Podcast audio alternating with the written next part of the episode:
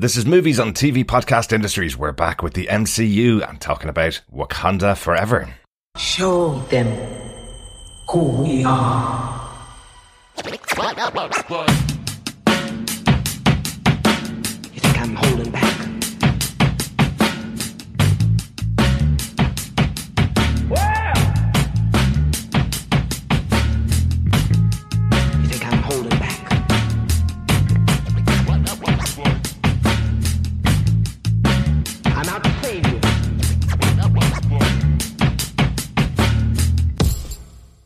Welcome back, fellow defenders. We're back in the cinema for Wakanda Forever, the 30th movie in the Marvel Cinematic Universe and the end of Phase 4. I'm one of your hosts of TV Podcast Industries, Derek. Hello there, fellow defenders. I am one of your other hosts, John. Welcome to, yes, Wakanda Forever. Yeah, we, we feel like we've been waiting a long time for this one. Um, I think Black Panther, the original movie, was the 18th movie in uh, in the MCU. Mad, isn't it? Yeah, and now we're on the 30th film in the Marvel Cinematic Universe. Yes, we did uh, the original Black Panther on Defenders TV podcast. Yeah, yeah. It was Back our- in the day. Yeah, it was like our 134th episode, I think. Yeah, uh, very we're gonna say. soon after we'd covered The Punisher That's on right. Marvel Netflix. That's how long ago it was. It was Yeah. before all the Marvel TV shows on Disney Plus. I think it was before even there was a Disney Plus uh, channel, channel. Effectively, this is back when we had Netflix uh, uh, TV shows that we were covering for um, for Defenders TV podcast. Yeah, uh, we have done a lot, a lot of stuff uh, since then. Lots of movies, as I said, twelve different uh, Marvel movies alone, uh, and then all the other TV shows that we cover even outside of Marvel. So, uh, lots and lots of ground has gone by uh, since.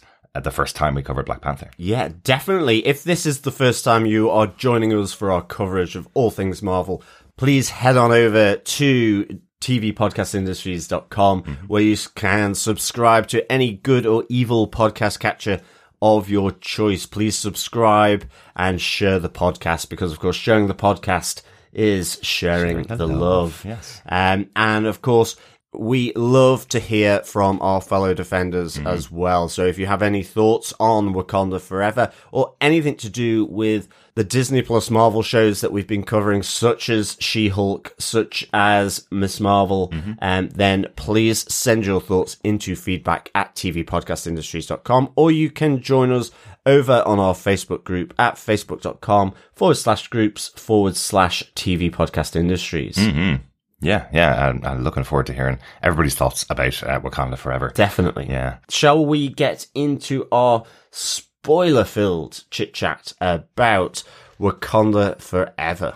Yes, definitely. So then, Derek, what are some of the details for this movie? Yeah, this uh, this movie was directed once again by Ryan Coogler, who directed, um, of course, Black Panther. Uh, the story for the movie was also written by Ryan Coogler, and again, screenplay for uh, Wakanda Forever is written by Ryan Coogler and Joe Robert Cole. Both co-wrote the screenplay for Black Panther as well. So, um, great to have the full team back together. And it really does feel like that kind of family movie, doesn't it? It feels Yeah. like everybody that could come back has come back uh, for this movie. The movie, of course, starring Letitia Wright now as Shuri, uh, Lupita Nyong'o as Nakia, da- Danai Gurira as Okoye, uh, Winston Duke as Mbaku, Dominique Thorne coming in as Riri Williams, uh, Florence Kasumba as Oya, uh, Michaela Coel joining the team uh, as Aneka, Tenoch Huerta making his first appearance here as Namor. Yes, the, indeed. the Submariner, uh, as he's called in the comic books. Yes, of course, Martin Freeman returns as Everett Ross. There is the wonderful Angela Bassett as Queen Ramonda. Uh, Alex Livinalli as Atuma. Uh, Mabel Cadena as Namora. Julia Louis Dreyfus, of course, as Val, or as we like to call her, Contessa Valentina Allegra de Fontaine. And of course, uh, a little surprise as well with Michael B. Jordan as Eric Killmonger. Yeah, great that they found a way to get Michael B. Jordan in here. He, of course, has played Eric Killmonger in uh, in Black Panther and did return to the role for uh, the What If uh, animated series, uh, voicing the character there. But I was really surprised to see him on screen again. It was great, a great surprise. It really was. And I also thought it was someone else in that moment um, as well, which we'll come to. We'll come to absolutely. Yes. But John, do you want to tell us what they gave us with your synopsis for Wakanda Forever? Sure. Wakanda is in mourning after the loss of King T'Challa. Despite all of her technological advances, his sister Shuri was unable to save him. In the aftermath of T'Challa's death, Queen Ramonda tries to secure Wakanda's future after the world eyes up Wakanda's source of power.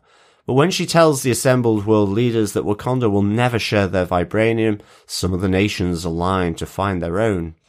In their rush to find vibranium, the US uncover a deposit of the powerful material outside of Wakanda and awaken the hidden nation of Talokan and their god king Namor. After destroying the ship to keep Talokan hidden, Namor reaches out to join forces with the Wakandans to find and kill the scientist who created this new tool to find vibranium. Princess Shuri, still unable to fully process her grief, is brought on a field excursion with Okoye to find the young scientist Riri Williams. After getting a lead from Everett Ross, but the Talokans intercept them, taking Shuri and Riri. Meanwhile, Contessa Valentina Allegra de Fontaine has reconnected with her ex-husband Everett Ross to investigate the Wakandan activities on US soil, learning of the new society under the ocean and Wakanda. She also learns of her former husband's traitorous dealings with the Wakandans and has him arrested. To rescue her daughter, Shuri, Queen Ramonda enlists the help of Nakia, who separated herself from Wakanda when T'Challa died. She's successful but brings the ire of Namor. The god of the Talokans attacks Wakanda and drowns Queen Ramonda, leaving Shuri all alone, angry, and vengeful. Shuri regains the power of her ancestors to become the Black Panther. With a plan, the Wakandans draw out Namor and the Talokans to repay the attack on Wakanda. In the battle, Shuri captures Namor, showing mercy to him instead of vengeance, and creating an uneasy alliance with the Talokans.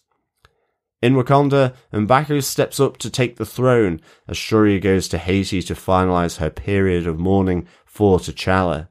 Shuri meets Nakia and Prince T'Challa, son of King T'Challa. A very emotional movie overall.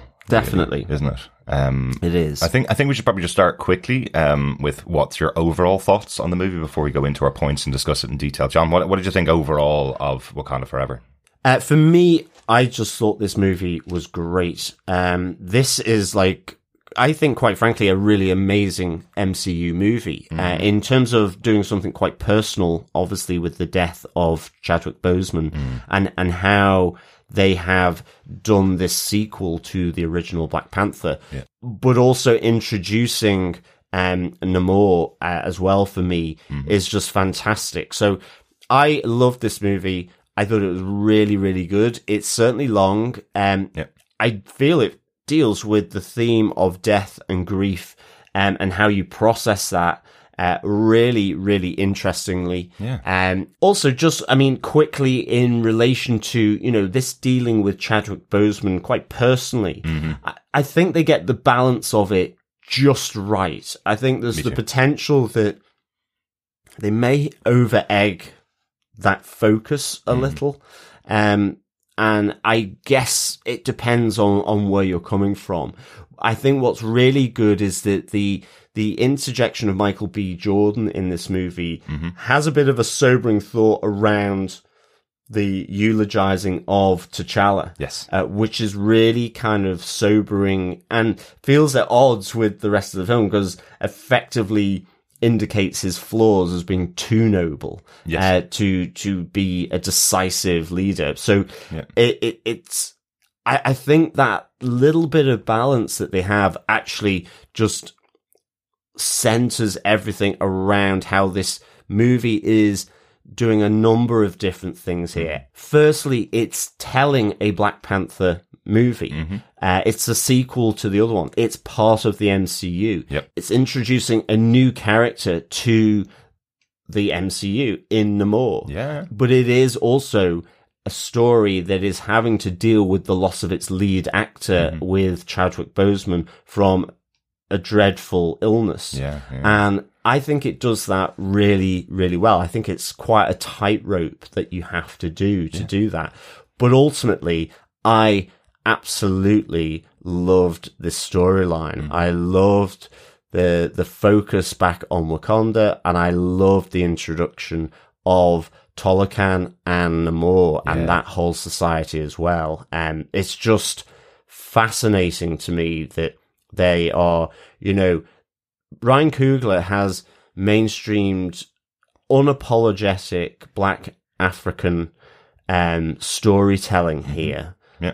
um, in a huge budget movie. Yeah.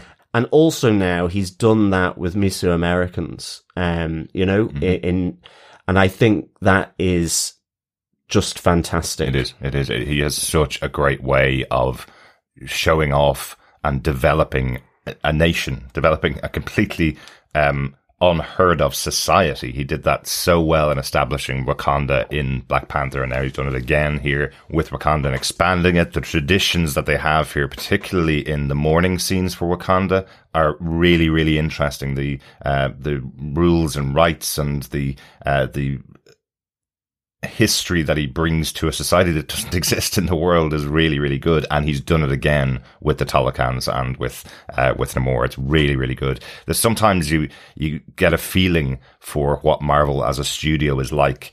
And I think this movie exemplifies it. They always talk about Marvel being a small studio with a family of people that work Yeah. together on movies. And you can't believe it sometimes when they've made so many billion dollars dollar movies. There's lots of pushback against Marvel now because they're such a successful studio.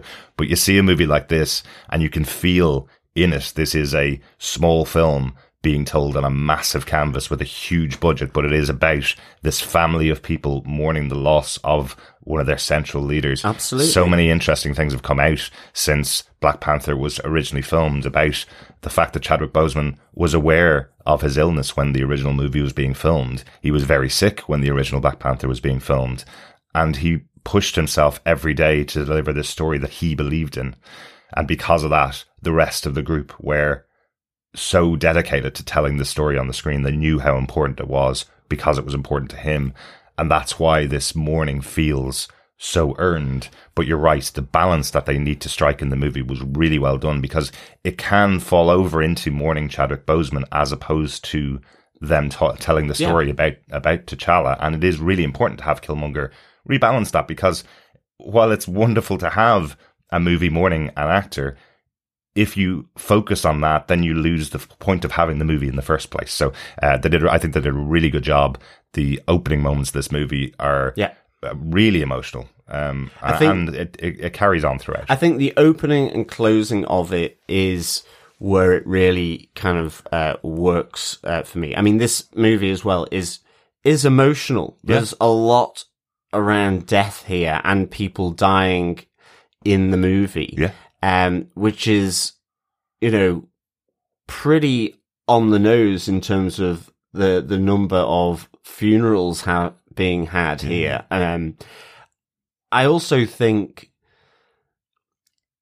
it is a successor to the Black Panther, but I almost feel it's slightly apart. This to me feels slightly distinct from the rest of the MCU in terms of what they were doing with this movie. Even though it's got MCU running through it, I'm not saying it's not Yeah, apart, yeah. but it, it feels a bit like the Eternals to me. It feels just slightly that the, the a step's just been taken to the left, and I mean a good step yeah, and told a story which is very personal Mm-hmm. um much more in a sense um around its own world rather than the wider MCU Yep. Uh, and I I think to me it, has that in common with something like the Eternals and so Mm-hmm. in that respect it may or may not necessarily be for everyone's uh, tastes. Yeah. Um, it, it's difficult to know, to be honest. Yeah, but and- for me, I absolutely love this movie. yeah. And uh, if you haven't heard our, our other episodes discussing the the movies and TV shows that have gone on throughout Phase Four, this has kind of been a, a constant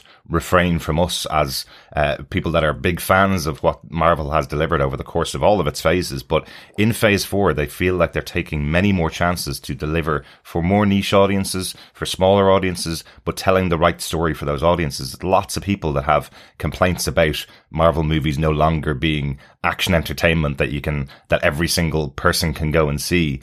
Whereas I definitely, and I know we've talked about it on, on our Yeah. discussions about the movies, it feels like they they are creating really new worlds and really new movies, doing different things with um, big budget blockbusters. You know, so, something like Shang Chi, which we absolutely loved, wouldn't have been, been able to be made a couple of years ago in Marvel. They wouldn't have been able to make a movie like that. Something like The Eternals is a very ponderous film about the entirety of human history uh, into a movie.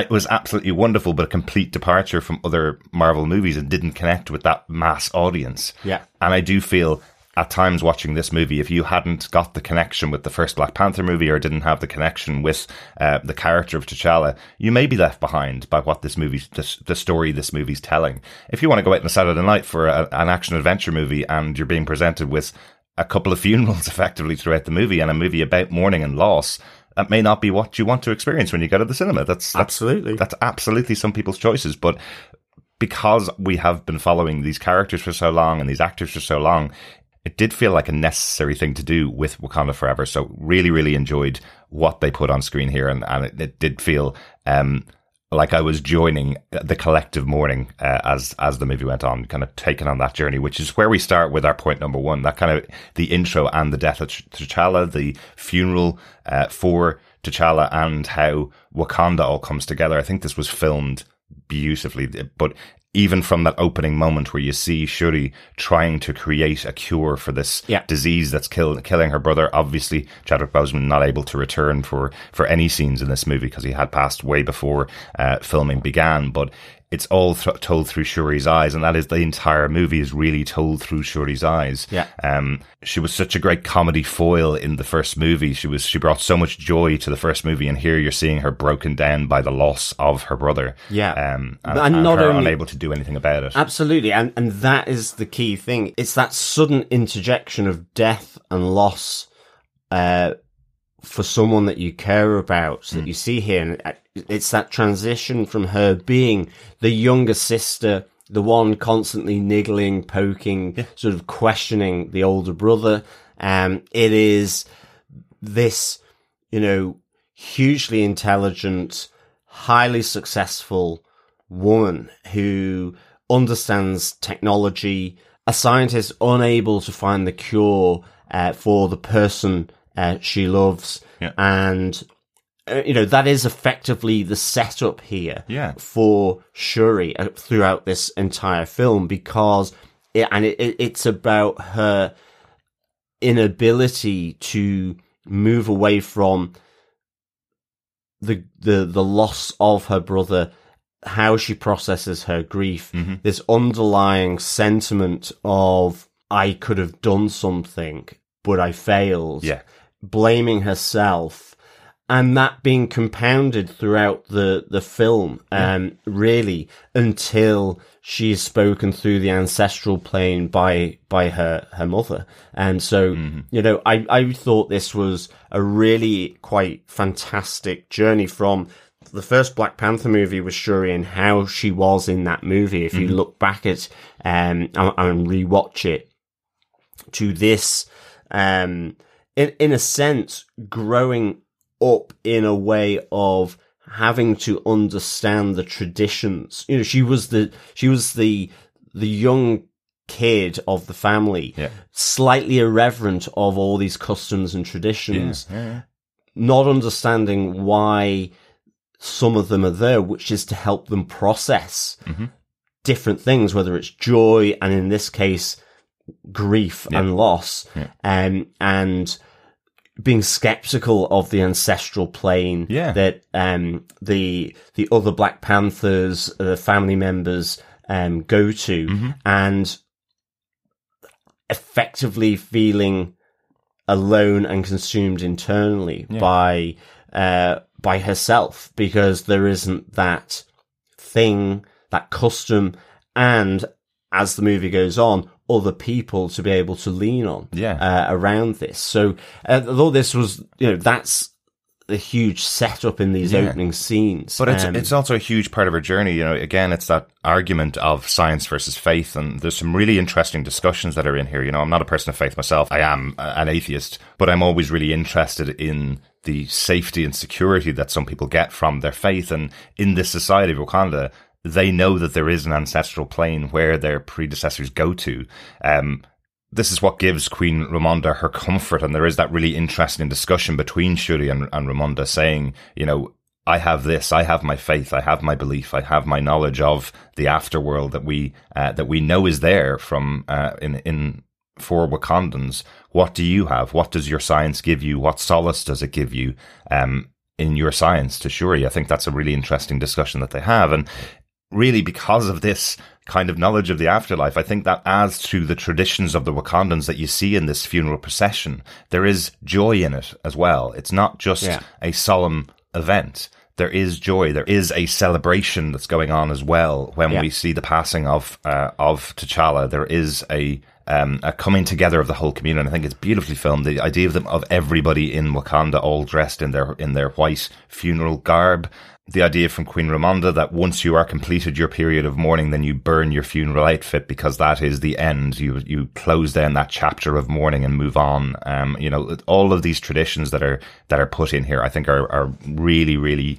Uh, really, really good and expand that world of Wakanda. Definitely. And I, I think to your point, I thought that was one of the interesting things when she goes to burn the robes and Ashuri doesn't see any point in this mm-hmm. custom Yeah, and effectively is telling her mother, you know, you're, you're leaning on the, these customs and that, that she just doesn't believe it. believe in. Yeah.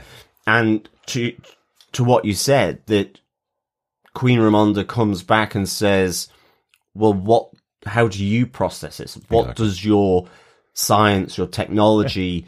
help you? How does that help you to process it? And of course the point is she isn't processing Exactly. it irrespective of technology science or customs or or beliefs she isn't processing it as a person. She's stuck in her grief. she's stuck in her grief. Exactly. And i think that's like was was so impactful Mm-hmm. um in, in this moment. So yeah i mean a really head on introduction um you know. Yeah. with with everything and the death of T'Challa um effectively off screen Yeah. um so yeah a very powerful introduction um and i thought it was a really interesting choice uh, and i thought it was um, really well done. I think one of the notable absences at this moment in the movie for me was not seeing Nakia there, Mm-hmm. uh, which I thought was interesting because, you know, as the love interest of T'Challa. Yeah, yeah. Uh, but we'll come to that uh, as we move through the movie and discuss it. Absolutely, absolutely, because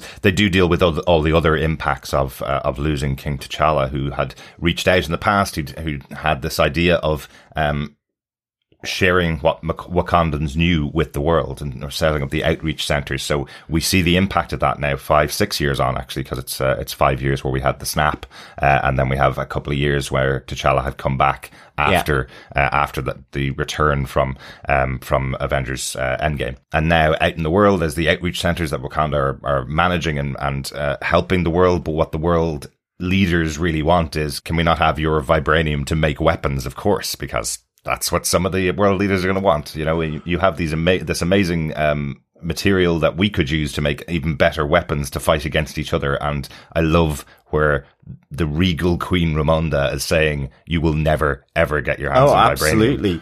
that is ours we've had it for millennia now we know how to handle it but we know what you would do with it the minute you got it Yeah, exactly. I mean, to be honest, I was there going, I wish there were more Queen Ramondas in international politics Absolutely. because effectively, I, I love how she is both not direct and hugely direct Mm-hmm. in her dealings with the, the, um, the, the attack sort of sponsored by the French delegation Mm-hmm. to steal vibranium from one of the outreach centers Yeah. where she parades those troops through this huge conference center. And, Wonderful Durham You know, and, and, and really saying, you know, we're not worried about vibranium. It is about what you would do with it, your Mm-hmm. intentions. That's what we don't uh, trust here. Exactly. And that's why we're not going to share it. And of course, this leads on to them looking for their own sources of vibranium, Mm-hmm. having seen what it can do from a technological or military point of view. Yeah. And so it, it, again, it's just, it's that global juxtaposition, isn't it, of the the warmongering that happens. Um, e- everyone preaches peace, but is ultimately still building weapons, looking for the one-upmanship, Yeah. effectively. Yeah. Um, like we see with, I guess, Ukraine at the moment. So, you know, th- it's kind of a, a strong message. So, um, yeah, I love that. And I mean, you know, for me, Angela Bassett in this role was just Oh. phenomenal. I love um, yeah. I, I loved her. Yeah. Um, I loved her, the regalness, the, the power, um, the stoicism that she has, Mm-hmm. you know, this is still, um, while she's grieving and having to deal with this as the, the current ruler of Wakanda. Oh, she's just amazing. I Yeah. love Angela Bassett. She's brings such a heart uh, to this movie and such a strength to the character. Um, and wow, I love her white hair. Uh, really Yeah. do. Like it looks, uh, she looks absolutely amazing. Uh, and and yeah, she you can see why she would be a great leader for Wakanda. Um, you know, one of the things that stood out to me when I was watching the movie, um, how many central female characters are in this film. Yeah. There's so many scenes that had all female characters working together and discussing with each other about how to deal with the antagonists and how to deal with uh, the the outside world. Um, that I also think that's a really important move for the MCU. You know, they get a lot of criticism for that moment in uh, Avengers Endgame where they had all the all their female heroes at a time uh, getting together to Yeah. to fight against Thanos. It was a two second moment and might as well do it. It didn't, it, didn't impact the movie in any way, but you can see what they're what they're like when they're able to do a whole movie which is basically centered around strong female characters because they have so many here in the world of Wakanda. You know, we even have another one with Dominique Thorne coming in as Riri Williams, uh, another strong female character of Ironheart from the comic books. So Yeah. lots and lots of strong female characters here, led by Angela Bassett, who has Even always Val been as great. well. Yeah, You yeah. know, as effectively the director of the CIA. She- Yeah, it, that, that's what I thought when when they when she came in that she's the director of the CIA. We didn't know that before this No. movie, did we? No, we didn't. No.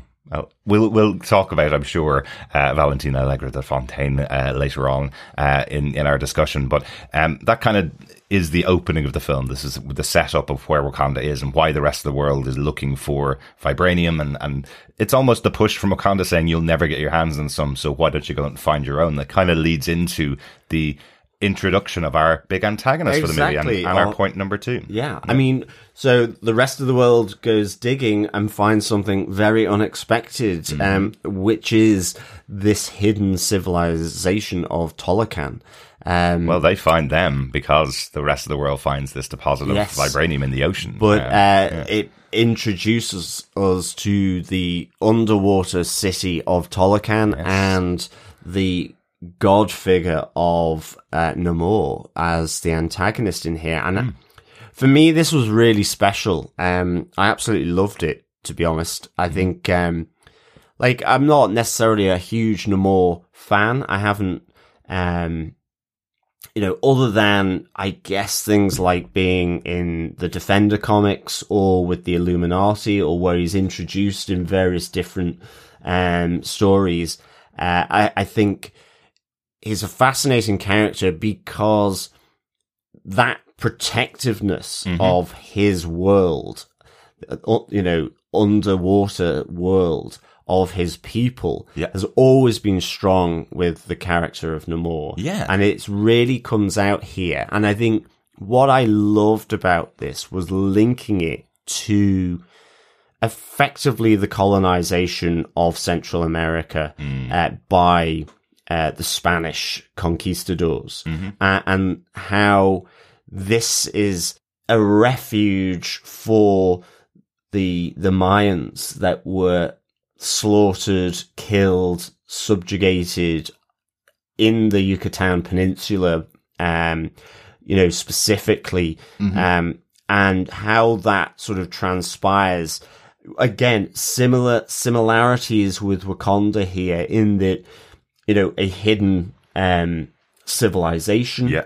There is the vibranium aspect here that Namor effectively uses to create light or the sun underwater in the deep recesses of, of the ocean. Yeah. I love that um, you have a, plant growing in this vibranium rich soil, um, slightly different hue to it, a, a blue rather than a purple. And, you know, so all these similarities between these two civilizations. Yeah. Uh, but one that is still very much about protecting, uh, it from the outside world as the Wakanda of the past did before King T'Challa. Absolutely. Uh, but I love that the reason for this is because it is this refuge. It is this new civilization. It is this continuation of this ancient,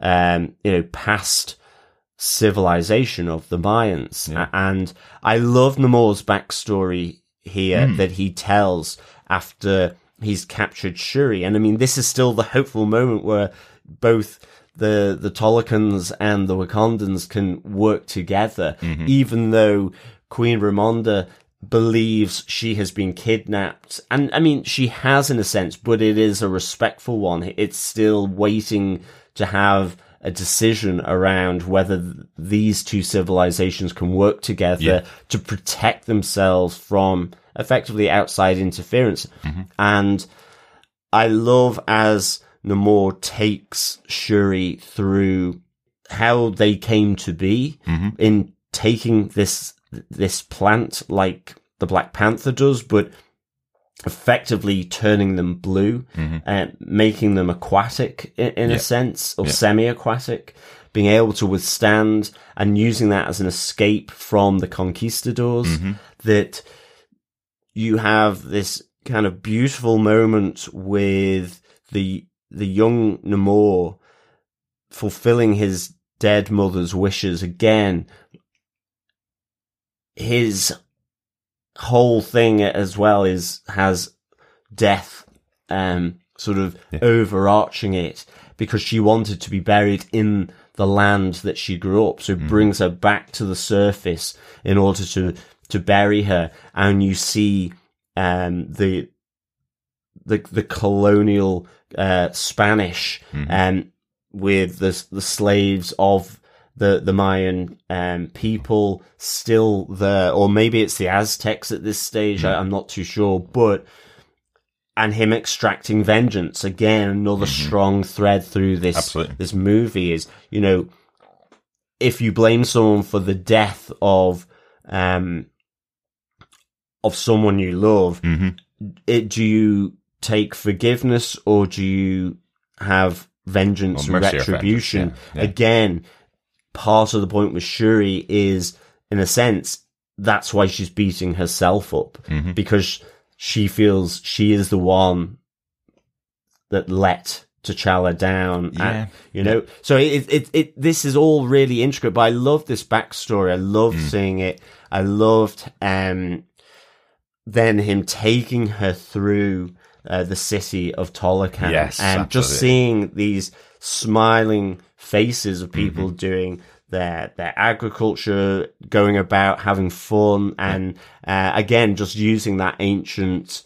Um, I think it's a welcome. It's almost like Mm-hmm. a handshake, I guess. Um, I'm not entirely sure, but the the kind of almost open clamshell Yeah. Um, sort of pose of the hands. I loved that. Um, I, I saw on Twitter that this is within the codex of the um, the the Mayan uh, civilization. Right. Uh, and it, I think it's a, a greeting. And you see Namor do that when he comes down onto his throne as well later on. Yeah. Uh, in a more open way. Uh, but it, it, it was just fantastic. Yeah. I just really loved this. And I, um, I loved just seeing this new world. Absolutely. And, and, you know, once again, Ryan Coogler and, and Joe Robert Cole creating an entire new civilization based on traditions and histories and, but making it feel like a living civilization here uh, as well. It's really, really good. Uh, to, to the point of, of Namor, the character himself, you know, in the Marvel comics, he's one of the oldest characters in Marvel comics. He's been around since, uh, since the very early days of Marvel. And what's so interesting about Namor is that he can be and has been used many times as an antagonist and the protagonist. He has Yeah. been a hero, a member of the Avengers. He's been a very strong uh, member of the Illuminati. The but he's al- defenders as well. yeah, at the Defenders as well. But he's also been a massive antagonist when, especially when there's some kind of attack on his home people and his homeland. He's very protective of Atlantis in the comic books, not Talokan, but um, he's really protective of that. And, you know, that's why he's able to be used in a way like this. You do understand why he's so protective of Talokan. They've, they've been hidden for so many centuries. Just like Wakanda, but they never reached out. Whereas Wakanda did reach out. They had uh, people around the world.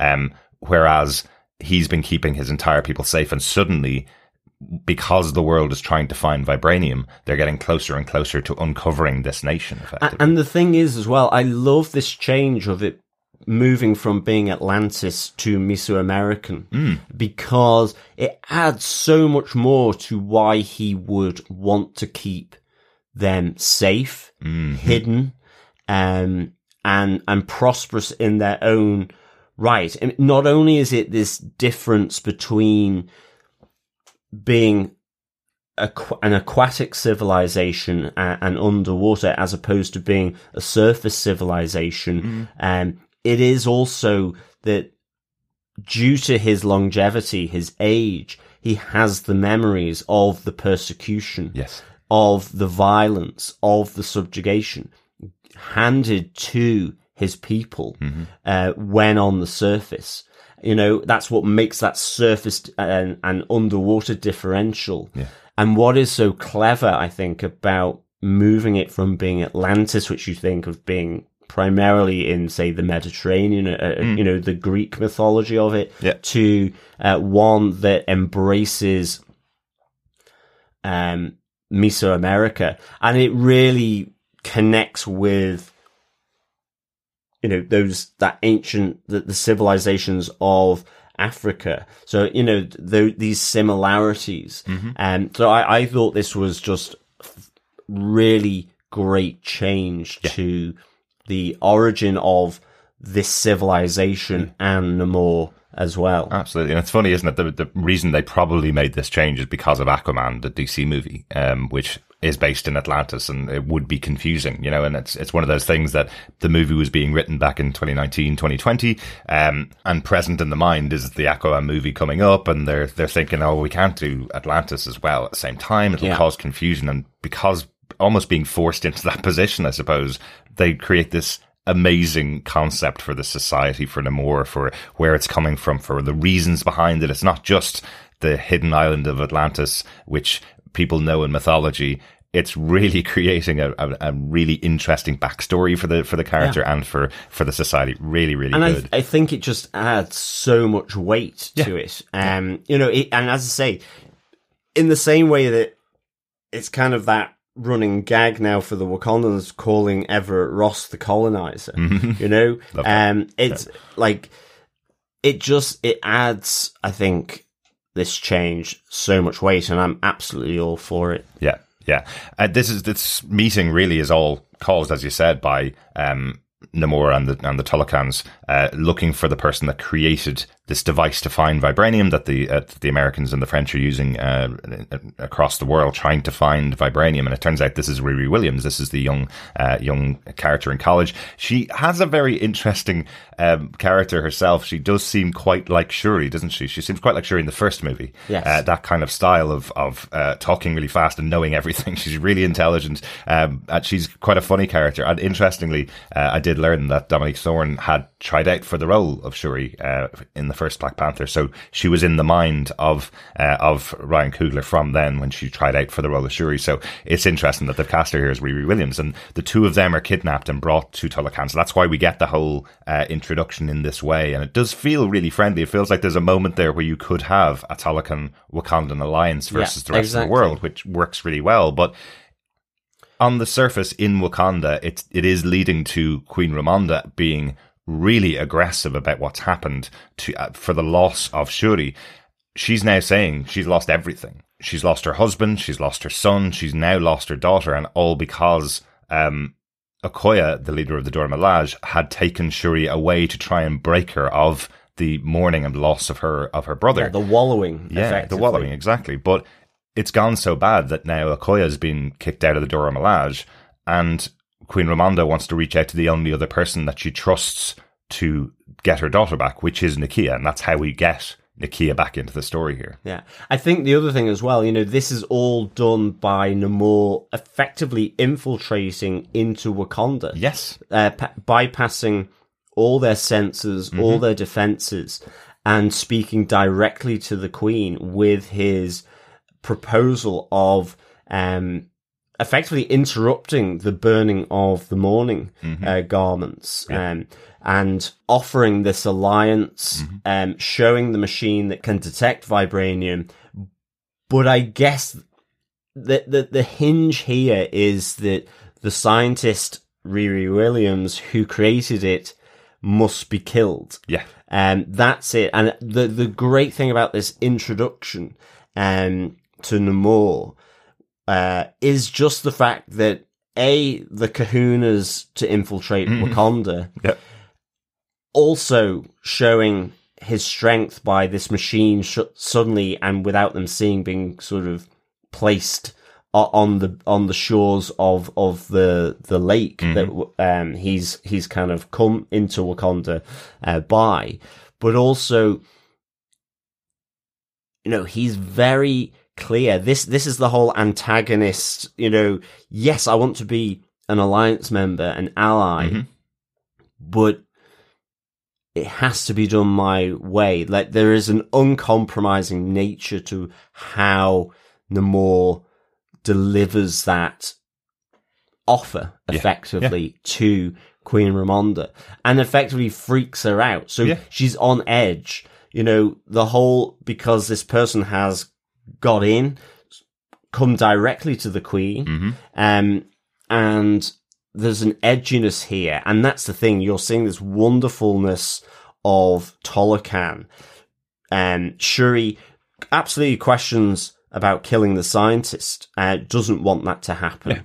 Um, and you see Namor still being um, adamant that he will do anything to protect. You know that there is a single-mindedness here to what he's doing, and I love that there's an uncompromising element in some ways to to Namor. Yeah, and, and weirdly, it's kind of unspoken that they make the decision not to allow Riri Williams to be killed, the, the Wakandans, when they when they meet her, because of her age and because she's in college.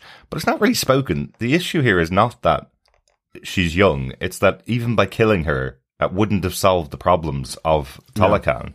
Effectively, what we hear from Riri Williams is she wrote this whole paper and she created this tool to find um, vibranium just as a project because someone told her that she couldn't do it, so she did it. But it was taken and created by the CIA, by well, by the by the US government. That's that's what happened with it. So even if they did kill Riri Williams, the plans are all with the government, so they can just create another machine. It's Yeah. nothing to do with um, whether they kill her or not. It wouldn't solve the problem. But that's what the whole cooperation between Talokan and Wakanda would hinge on. She she has to die there, Yeah. and then we can work together. But Nakia does break into Talokan and free Shuri and um and uh, Riri Williams, taking them back to Wakanda, which leads to this massive attack of the Talokan on Wakanda. Absolutely. I, I think for me, I just love this reflection, this contrast here in this moment in the movie of the hope and joy of seeing this new civilization, the, you know, the people of Talokan being happy, uh, their protective leader, Shuri's amazement and wonder at this as well. You know, she is in awe of it. And yet it's, it's the the twitchiness of Queen Ramonda with everything that's gone on and knowing that there is an undermining of this potential alliance right there and then, which happens with Nakia uh, stealthing in effectively a- and rescuing Shuri and Riri, but also killing uh, two of two of the guards. Yeah. and so you know even the queen is involved in that by by calling uh, Namor, who offers her a shell after he makes this this offer to her of an alliance. Um, and that moment um, on the beach as well, you know, that threateningness of just as Namor you know, just leans into Queen Ramonda Mm-hmm. to say what he will do to protect his people. Absolutely. Um, and this ultimately, I guess, moving to our point 3 Mhm. is the kickoff for. It's not a full attack. It's actually supposed to just send a message, but I mean, Exactly. it looks pretty full on, to be honest. And that's why it's so scary, though, Yeah. uh, for the Wakandans, for everybody there, because if this is him as half power with just some of his forces, and they effectively overrun it like a flood coming through Wakanda, quite literally, in fact, you see walls break Yeah. it down, you see people drowning um, all the way through Wakanda. This is how invasive it is. The water that uh, powers Namor and, and uh, where the Talokans hide can get anywhere within uh, within Wakanda. It can it can break through walls, it can break, break through glass, and ends off killing Queen Ramonda. Namor goes straight to Queen Ramonda trying to get her to give back Riri Williams or kill Riri Williams. And again, when she refuses, they create this massive tsunami almost of water that washes through the It's like the water throne room. bombs, effectively. Yeah. Could you imagine if you had them in school? um, I mean, these are explosive water bombs Mm-hmm. that effectively flood entire things or can disable ships, like we see later on. Yeah. Um, I think it was really good. And I mean, that image, which was also off the trailer, where you see Queen Ramonda with Riri Williams behind her, Mm-hmm. and you see just the reflection of Namor using his spear Mm. to try and break the glass. Yeah. Absolutely fantastic. Yeah. I, I loved the uh, Talokan singing as well to sort of like mind control. Yeah. To, to bring, we see it on, uh, we see it where they're effectively pulling the Wakandans into the water where they can then get the upper hand. Mm-hmm. It's the siren song. yeah, uh, from, is from Greek mythology. yeah. Absolutely. The, the siren song. It's really, really 'Cause we'd se- uh, good. We'd I seen that it. earlier when they took out the uh, the international ship that was trying to find the, the vibranium, where they effectively call all of the uh, the, the sailors off the ship to drown them. And this time they take out all the EMTs, all the emergency med- medical team from Wakanda, and make them all jump into the water, um, which is really shocking considering we're about to lose Queen Ramonda, and without any EMTs, um, she's unable to be saved. Absolutely. Uh, we also see the, the strength of of Namor here as well. You know, he takes out a number of their flying ships. You know, he can fly as well as swim very, very fast. Oh, yeah. And I loved uh, the look. I loved the pointy ears. I loved the wings around his ankles. Just so good. Um, we see the strength with M'Baku, who tries to um, take him out when he sees him coming onto Wakandan soil. Uh, effectively, just with sort of his arm raised, he deflects M'Baku's attack and punches him very far. And we And hear smashes his weapon as well. This is this is- Exactly. We hear as well M'Baku saying later he has the strength of the Hulk. So, Mm-hmm. you know, Namor is hugely, hugely powerful. Yeah. Um, and yeah, I mean, ultimately, you know, this is a skirmish for him to send a message. Mm. And then we have this moment, as you say, with Queen Ramonda, uh, drowning and dying to save Riri Williams. Yeah. This is who she is protecting, um, from Namor, uh, all the way through. And she goes down, but just loses all the oxygen and ends off dead. Again, another huge moment for Shuri. She now has lost her father, her mother, and um, her her brother. So again, it's that next sort of strike to Shuri's just in as a person, her you know this additional layer of grief Yeah. that she is unable to handle, um, and I think it's it's hugely profound for Shuri as the character. I, you know, I wasn't expecting Yeah. Queen Ramonda to die. I mean, I really wish she didn't because of, you know, it's the second funeral we see with them with their white, um, funeral garments on the, the coffin, uh, another coffin. And so just, yeah, I just really wasn't expecting it. And again, it just added a layer of power to the effect it has on on Shuri. Yeah, I, I- I Um, didn't you know? expect it at all. And you know, they, they do have drownings in TV shows and movies for years, and I don't think I've had this moment for such a long time where I'm willing the people who are trying to save her to to get her to breathe again. I, really, I was holding my own breath, Yeah. waiting for Queen Ramonda to breathe again. You know, Riri Williams eventually. Uh, surfaces after uh, after she also had had drowned but she comes back Queen Ramonda unfortunately doesn't. But yeah, it, it was one of those moments where I'm going, please don't kill that character because Yeah. she's so important. But it is important for the story of Shuri to move into being able to uh, become the new Black Panther. And it also gives us this great moment of development for the character of M'Baku, um, who starts to become really important for from this moment onwards. I think Yes. from the from the death of Queen Ramonda, because he starts to reach out to Shuri because she has nobody else, uh, none of the rest of her family are there. I think it's a really uh, touching moment at the funeral where he seeks her guidance. Given that she's now going to be the new queen of Yes. Wakanda, Yeah. um, he wonders whether um, he should allow the rest of the Wakandans to relocate to his homeland, to his home territory within Wakanda, or not. Um, and I think he's extending an olive branch to her to say we can work together as leaders of this community. But I'm also here to have your back and take care of you. I think it's a, a, great moment because of, of how the movie ends and where where M'Baku gets to in the end of the film. But um, but it's empowering her as well as him as a character. Absolutely. Like, I absolutely love this character of M'Baku. Oh, yeah. Uh, played by Winston Duke. I mean, it is, as you say, it, it is that development, again, from being the outcast tribe Mm-hmm. Uh, from the first movie here to rescuing T'Challa, giving safe harbor to uh, Queen Ramonda back in uh, after Killmonger has has taken on the Black Panther mantle and, and imposed his his view uh, as the ruler of Wakanda.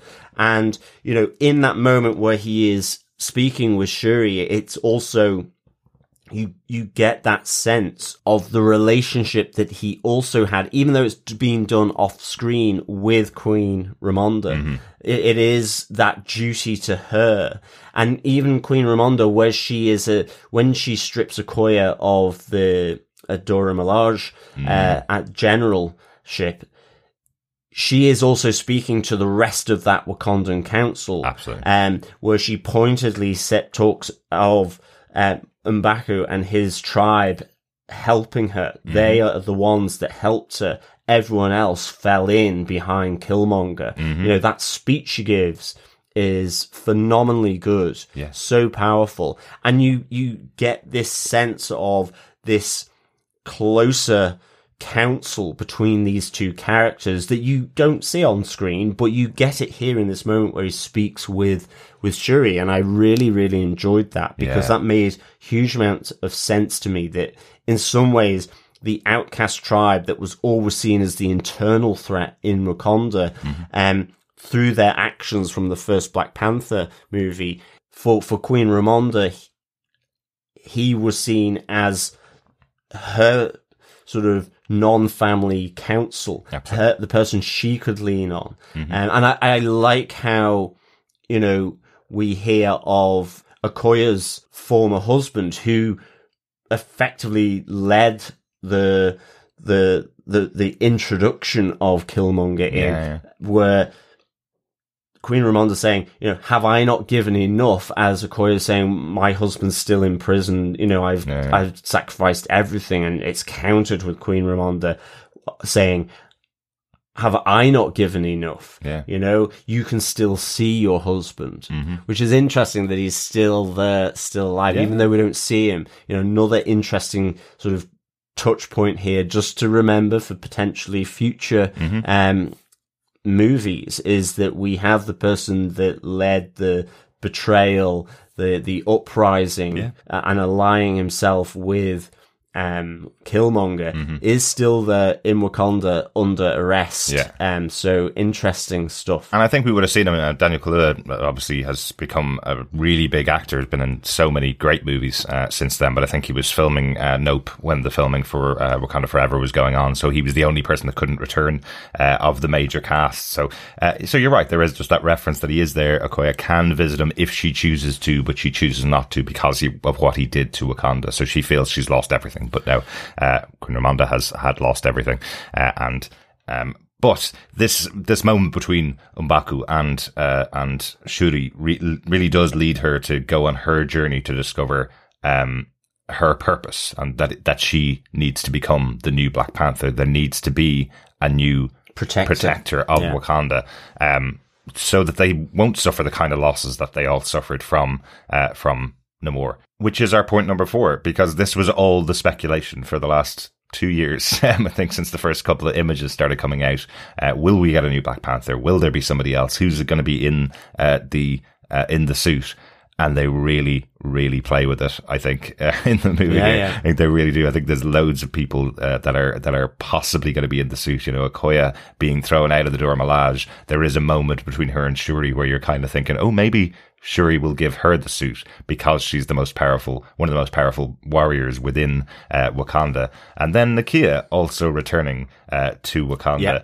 Um, and you get the reason from Nakia why she couldn't be there for the funeral. She tells Shuri that it wasn't King T'Challa's death. It was the death of her everything, the person that meant everything Yeah. to her. It wasn't just the leader of, of Wakanda that had died. So you get this idea that maybe she's being inspired to take over the mantle of Black Panther as well, you know, and then you all, you also get this thing of, well, Riri Williams is there, you know, I know in the comic books she's Ironheart and I know in the trailer we'd seen the Ironheart outfit, but there's a possibility that the Yeah. suit that, uh, that Shuri's going to create is going to be handed over to, uh, to Riri Williams. But it does land on the exact person that we all pretty Yes. much expected it was going to be. Shuri does take on this role. And the reason she's able to is because this is what she was trying to create to save T'Challa, a, a synthetic version of the heart-shaped uh, flower um, that bestows the powers of the Black Panther. This was what she was trying to create to save the life of T'Challa. And now with the experience of learning who Namor is and learning about the Talokans and the connection, she's able to replicate and connect her um, research into creating this uh, synthetic version of the flower with uh, with Namor and with the Talokans and yeah, with the flower they no- had. it's from the gift that Namor gives to her while she's at Talokan, Yes. which has elements of their plant, and it, it's from analyzing that that she's able to then recreate the full profile of the heart-shaped plant that she can then effectively uh, print a- and, and and then grow. We see them planting them later on as well to create a new source of the the purple heart-shaped flower. Yeah, and, and a real a real kind of throwback to the Science Bros uh, back in the Avengers, where Hulk and, and Iron Man were working on a problem together. Here we have Iron Heart and uh, and uh, Shuri working together on Yeah. this problem as well. I thought that was really cool. Um, but she's not only doing it to create Black Panther. I think she's also trying to get to the ancestral plane, which everybody tells her is true, but she doesn't believe in because of her science mind. This this idea Yeah. that you can't have faith and science and is I- totally within her. Exactly. I mean, I even love the fact that as she is taking on the the crushed f- potion Mm-hmm. of the the purple flower, she says, "Don't bury me." Yes. As well, Yes. you know, it's it's like I I don't need that. Yeah, uh, you I'm doing your bury me. ritual. I'm doing what you want me to do. But really, you know, inside of her, she's going there because she wants to have that moment with Queen, Queen Ramonda, or even with T'Challa. Yeah. Um, she feels that she will be able to see her see her ancestors here, even though she didn't believe it. But it's because she's lost so much. She wants to have that solace that Queen Ramonda says uh, she should get by visiting the an- ancestral plane. But here we have the shocking, uh, I think, return of Killmonger. which is is probably more to do with her psyche. And it is this whole idea of vengeance. I mean i i this, this was great for me but the two elements here. Firstly because when she came into the ancestral plane it was underwater. And because she had used the the the plant from the Talokans. hmm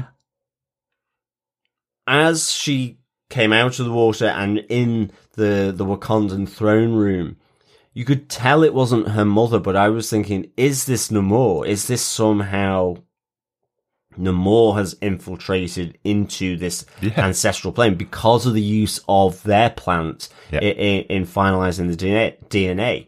It wasn't, and it was even more of a surprise because it, as you say, it was Killmonger, Yeah. and I love just how Killmonger effectively, I'm here because this is what you wanted. Mm-hmm. Effectively, your your father would have killed the scientist. He killed his own brother Yes. you know, he also gives a reason which I can't quite remember why R- Queen Ramonda is not there. And with T'Challa, it is the point in his mind, in his view, T'Challa, the Black Panther, was too noble. Um, it clouded his his strategic sort of ruthlessness Yeah. and it is Killmonger's ruthlessness.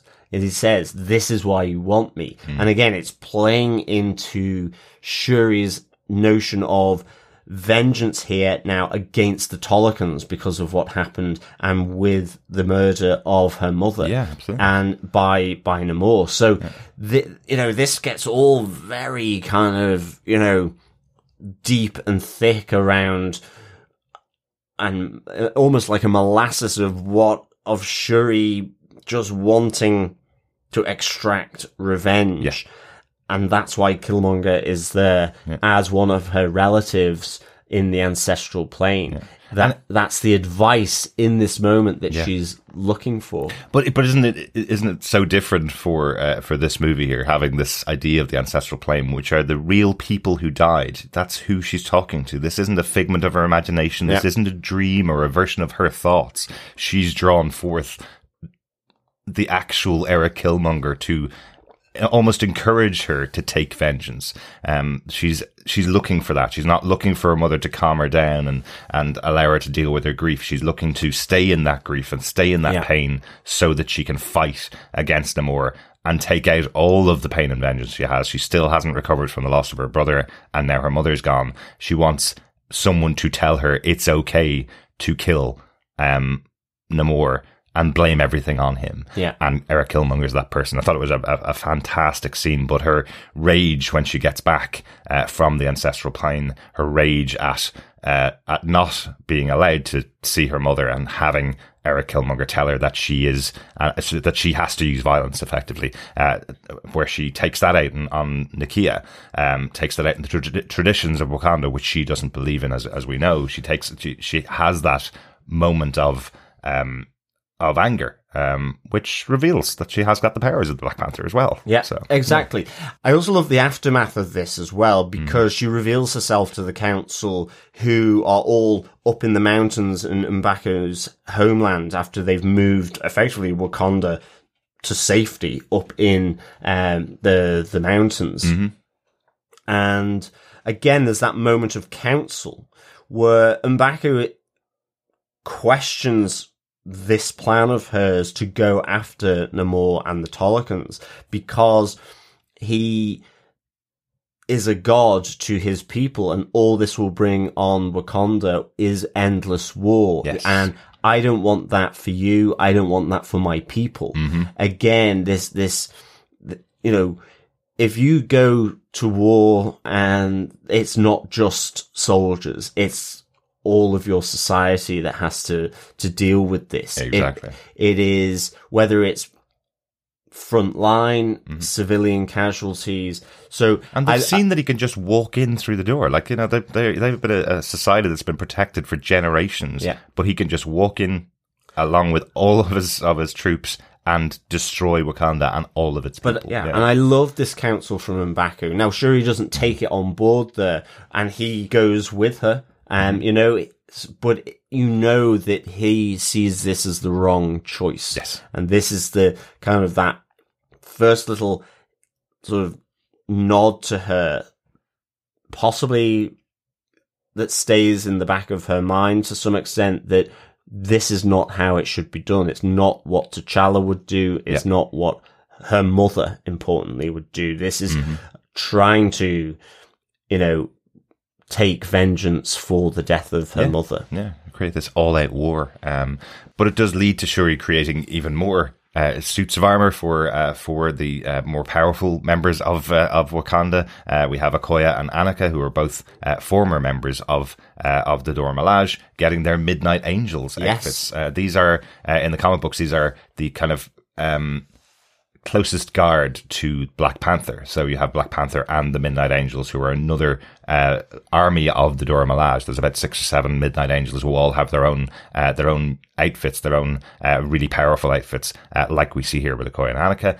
And we also get Riri Williams creating her first Ironheart suit. Um, so quite similar to Iron Man, really. but uh, Yeah. but we know uh, we know that that Tony Stark could create that in a cave. So uh, so we have her with all the resources of Wakanda uh, to hand. I kind of like that. It's just a little nod, but I kind of like how much leeway Shuri gives to Riri Williams. She kind of goes. Uh, here you go. You have everything at your disposal. Do you know what you're doing? Yeah, grand. Off you go. It's not like she's standing over and teaching her how to do things. She knows Riri Williams is able to do this herself. But this allows the Wakandan army to have some really powerful um, weapons at their disposal, effectively, Yeah. with Black Panther, the Midnight Angels, and of course Ironheart, and of course the, the actual uh, the Dora Milaje themselves are very powerful, M'Baku and his tribe are really powerful and really strong uh, fighters. So they take the war to a place away from uh, away from Wakanda into the center of the ocean, effectively, um, to Yeah. start this battle and draw out the Talokans. Yeah, with a, a new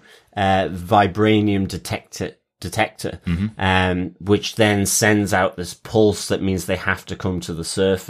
Yes. And I mean, it, it is. It's just. I, I think the thing is as well with these new suits, with the Midnight Angels, with Ironheart, it is also, you know, as we saw with the fight between Okoye and kind of Namor's one of Namor's right hand uh, people, the Talokans are significantly powered up compared to a Wakandan because they all take this um, leaf uh, that gives them uh, the powers, and we see that in the battle i i uh, on U.S. soil between Okoye. That you know she, I mean, she takes out a number of just regular foot soldiers, but they all come back. Um, and so these enhancements are to try and even the playing field here in this sort of mid ocean uh, battle, which still with that, it's on a knife edge. You can see the Wakandans getting pushed back and back Absolutely. towards as the battle progresses. You, we see Namora taking out the Sonic to, to relieve that. Yes, we we see um, Namora going after um, Ironheart as well in the suit. We have. Yes, the the right hand of Namora, Namora, who is the cousin of Namor. Great to see her played here by Mabel Cadena.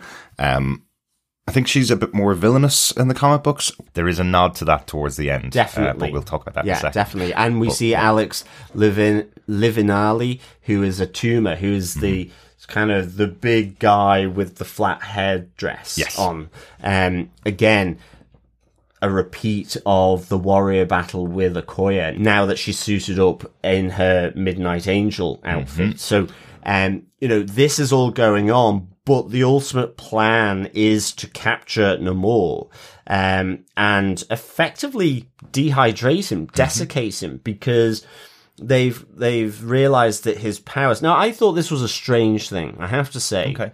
that his powers came from the water. Mm-hmm. Because earlier on he says that he is a mutant. He Uh, is, that's why he is different from the the rest of the people. Mm. Um, he doesn't have this blue hue to his skin. Mm-hmm. Um, has pointy ears and the wings uh, around his ankles. So it was interesting that then they've almost kind of placed a little bit of this limit to his power by saying that if you dry him out enough, he weakens, uh, He which weakens, we which we yeah. see after they capture him. But it takes, But he's still time. powerful. Yeah, like he- when when out of the water, he can still fight. He's still Absolutely. very powerful. It's almost like he just has to recharge exactly occasionally and go Yeah. back into the water. So, um, yeah. and so they capture him and try and dry him out, Mm-hmm. but he downs uh, the Wakandan ship. Yeah. Um, and we have this battle between him and uh, Shuri as the Black Panther. I mean, I almost thought she was going to die as well because he effectively uh, runs her through with a spear. Yeah. Um. So yeah, I was like, oh my goodness, we're going to get three death. Uh, well, another death in Yeah, in- uh, in this movie. The entire family are- dead in one movie. And then I, with Shuri, the suit heals her very quickly. Mm. I, I'm guessing, which suit heals her enough, but she is still in pain Yeah. after she takes out Namor. It's not it's not an instant healing, but you can see it uh, in knitting her her skin Yeah. back together. But that moment where she breaks the staff so that she can she can pull herself pull this the staff through her, Yeah. uh, the, the spear that she's been stabbed with, that she can pull it all the way through. That really shows her strength, Definitely. um, and the fact that she's not willing to lie down or die. Uh, Exactly. And I think then we have the moment where Shuri has to decide who she is. Will, you know, as she's taken Namor out, as he's hugely weakened, she has this blade against his neck. And it is, you know, is it the path of mercy? Mhm. And in effect, some forgiveness for killing her mother, or is it vengeance to take the revenge for killing uh, her mother? And I love the fact that in that moment she has this ancestral vision of finally of her mother, who doesn't tell her what to do, just says, "Now is the time to show who you are." exactly. And I thought it was great. I loved it. It was really just perfect. Absolutely. It's you don't have to be me. You don't have to be your father. You don't have to be your brother. You have to be you. You have to make your decision and decide what you're going to do in this moment. And she chooses mercy, of course. Um, you know that that's that's the right way to go here. You can't just kill uh, Namor. And by her showing this mercy to Namor, this kind of creates peace between the two the two uh, armies. Um, he realizes what Wakanda is really all about, and that they aren't willing just to go to um, war for the for generations over this. Um, that they can work together. That there will be some alliance between the two of them. Well, and she uses her leverage of effectively having a blade to his throat as well, in that, you know, you won't kill this scientist, but we Yes. will keep your secrets. We won't tell anyone. And Namor here, you know, takes her offer up. Yeah. And they come back to effectively stop the fighting on this ship out in the ocean as you know, where it's fairly desperate for the Wakandans. They're Yeah. they're pushed to the the the bow of the ship uh, by the the Talokans. I hate to say it, the Wakandans would not have won this battle. No, they wouldn't. think. Um, and of course, as you say, a bit later on, we see here Namor and Namora. Um, Namora being almost a little bit miffed that Mm-hmm. they didn't finish off uh, the Wakandans here. They had the edge, Mm-hmm. they had the ground, so so to speak, uh, on on the water. Yeah. Um, and you you get this you get this the beautiful duplicity of Namor, this antagonist Mm-hmm. outside of him. You know, he's not he's not good, he's not evil. He's you know he's both at the same time Hmm. in a sense. He is that where he says because the rest of the world will direct their focus on Wakanda, not on us. Exactly. You know, this is why I did it. Um, it is that strategic long game is they will keep their secrets, but the rest of the world will ultimately have their focus on Talokan. Or so he believes, but we do see that Contessa Valentina Allegra de Fontaine, or Val for short, Yeah, don't call her Valda. d- but don't call her that, uh, does know about this new civilization Yes, because of her underhand uh, sort of bugging of her ex-husband in Everett Ross, You can who kind of see why they're exes if she's Yeah. willing to bug him, you know. But and arrest him. and arrest him, of course. Uh, but she did seem to know where the where he keeps the handcuffs in his home, right? Um, so, so they definitely had that relationship before. Um, that that is quite an interesting touch, isn't it? Because it do, it it did feel like that was um, kind of just giving uh, Everett Ross something to do. Uh, he's no real connection with the story here, but being the spy for Wakandans within the US, being the one that's able to give them the information about um, the Talokans and about Namor and, and what what the investigation that's happening uh, in the US is and what they're doing, uh, gives him at least a storyline, but bringing in Val here makes it a much bigger thing because we've Yeah. seen that character putting together this force of uh, maligned superheroes, I guess, Yeah. we'd, I guess we'd say, or maligned powered people uh, over the course of uh, of things like Falcon, Falcon and the Winter Soldier and, and Black Widow. Um, we've seen her kind of recruiting over over the the last uh, Yes. all, all of her appearances. But now it looks like she might be finding her target for the people that she's been recruiting over the last while in uh, in the Talokans. So uh, so she now knows all about it. So while they may think that they're safe and secure, um,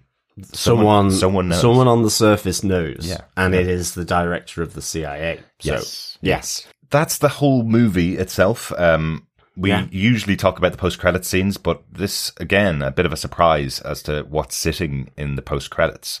At the end of the movie itself, Shuri goes uh, to Haiti, uh, meeting up with Nakia to effectively close out her mourning. Uh, there's something that's been so central to her character and her her movement as a character throughout the movie. She goes there to to follow the traditions that her mother laid out for her, that when you are finished your mourning period, you burn your funeral uh, outfit, um, which Yeah. she does on the beach, has that moment, has a, a great, oh, absolutely uh, tearful uh, moment for most people in the cinema when we were watching it last night, where Yeah. we do see Chadwick Boseman in the role uh, of, of Black Panther all through the memories of Shuri uh, at the end of the movie which leads directly into a post-credit scene. And this has happened before within Marvel movies where the post-credit scene feels like it should just be in the movie. It just, there's no reason why you wouldn't have this extended scene because that's what it is.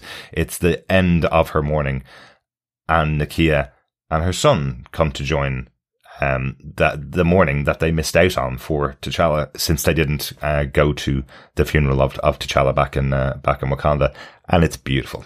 yeah, it's really good. I must say, thought this was really kind of well done. That we see that you know Nakia and T'Challa's relationship, because in some ways it was there in Black Panther. You didn't know the depths of it, and we have here the the depths of it with the introduction of Prince T'Challa, King T'Challa's son, and mm-hmm. Nakia's son, and also the reason why she didn't. She she removed herself from Wakanda, knew about his his illness, and you know they agreed that if he died, when he died, that they wouldn't go to the to Wakanda for the funeral Yeah. ceremony because he was still too young. He did wanted to bring up his son outside of the pressures of the Wakanda court. Yes. It almost feels a little bit like a touchback to Killmonger as well, in a sense, in terms of um, his uncle Yeah. sort of wanting to just remove, you know, from the pressures, the stress, the expectations, whatever it might be of Wakanda and being in the royal line. Um, and, you know, him marrying, um, just a, a, a non-Wakandan and having this son.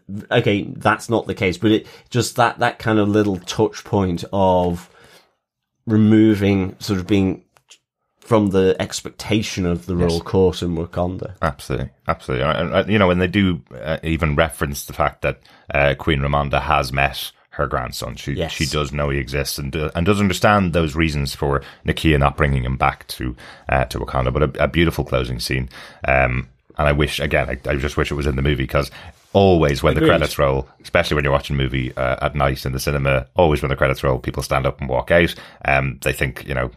Post credit scene, not for me. I'm, I'm Exactly. off. I'll, I'll watch it on YouTube next week. But it's that's a weird thing for this post credit scene because it's so connected to the previous scene. Exactly. Um, to me, it felt that the post-credit scene would have been better with the scene of Everett Ross being rescued from incarceration Hmm. by Okoye in her Midnight Angel suit. Absolutely. Because it just had the gag as well of her going, well, there's a sight, seeing the colonizer in, in chains, chains. yes. Um, I just felt that would have been the kind of best, better mid credit, end credit scene Yeah. for, for this movie.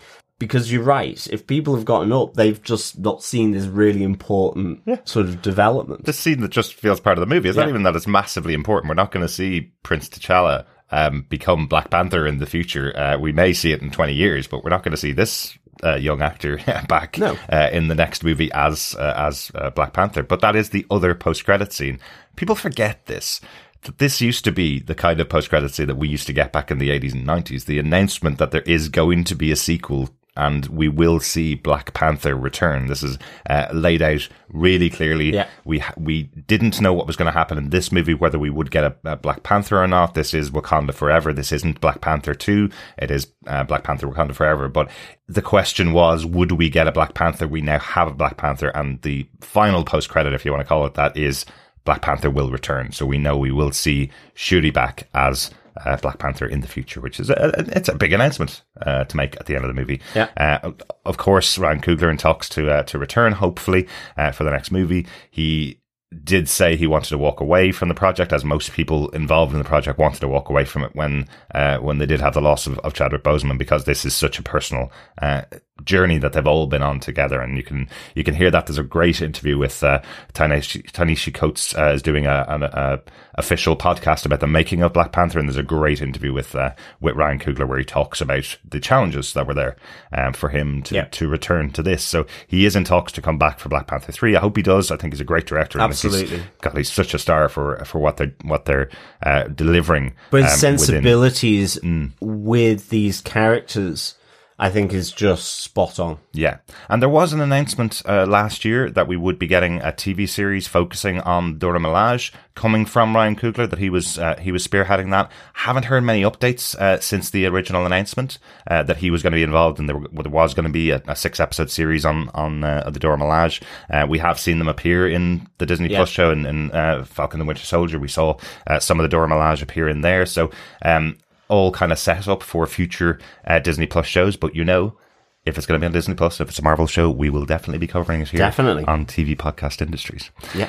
Is there any other things you want to talk about from the movie? Anything else that you want to um, that we haven't talked about uh, in our extensive discussion about Wakanda Forever, John? The other thing I kind of had in my mind when they went to uh, Riri Williams's university campus, and I thought they said it was in California.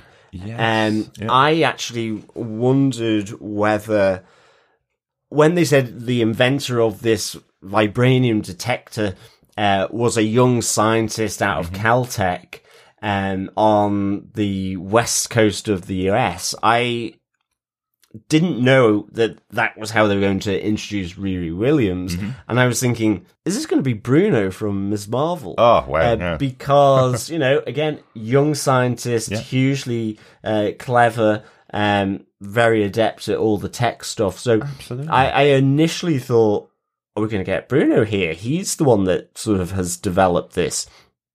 Um, but alas, no. So yeah, it was uh, uh, just whilst I was there in the cinema, that came to mind in that moment in the movie. Yeah, I like Yeah. that. I like that. And we are getting an Ironheart series with Riri Williams at the center of the of the story. So potentially that's where we see Bruno. Yeah, and she Hmm. did. Riri Williams did talk about someone who helps her, you so it could be Bruno. It Don't know. be. Maybe we'll have to check that out when we watch uh, this movie again. But will we watch Wakanda Forever again? Overall, John, do you defend Wakanda Forever?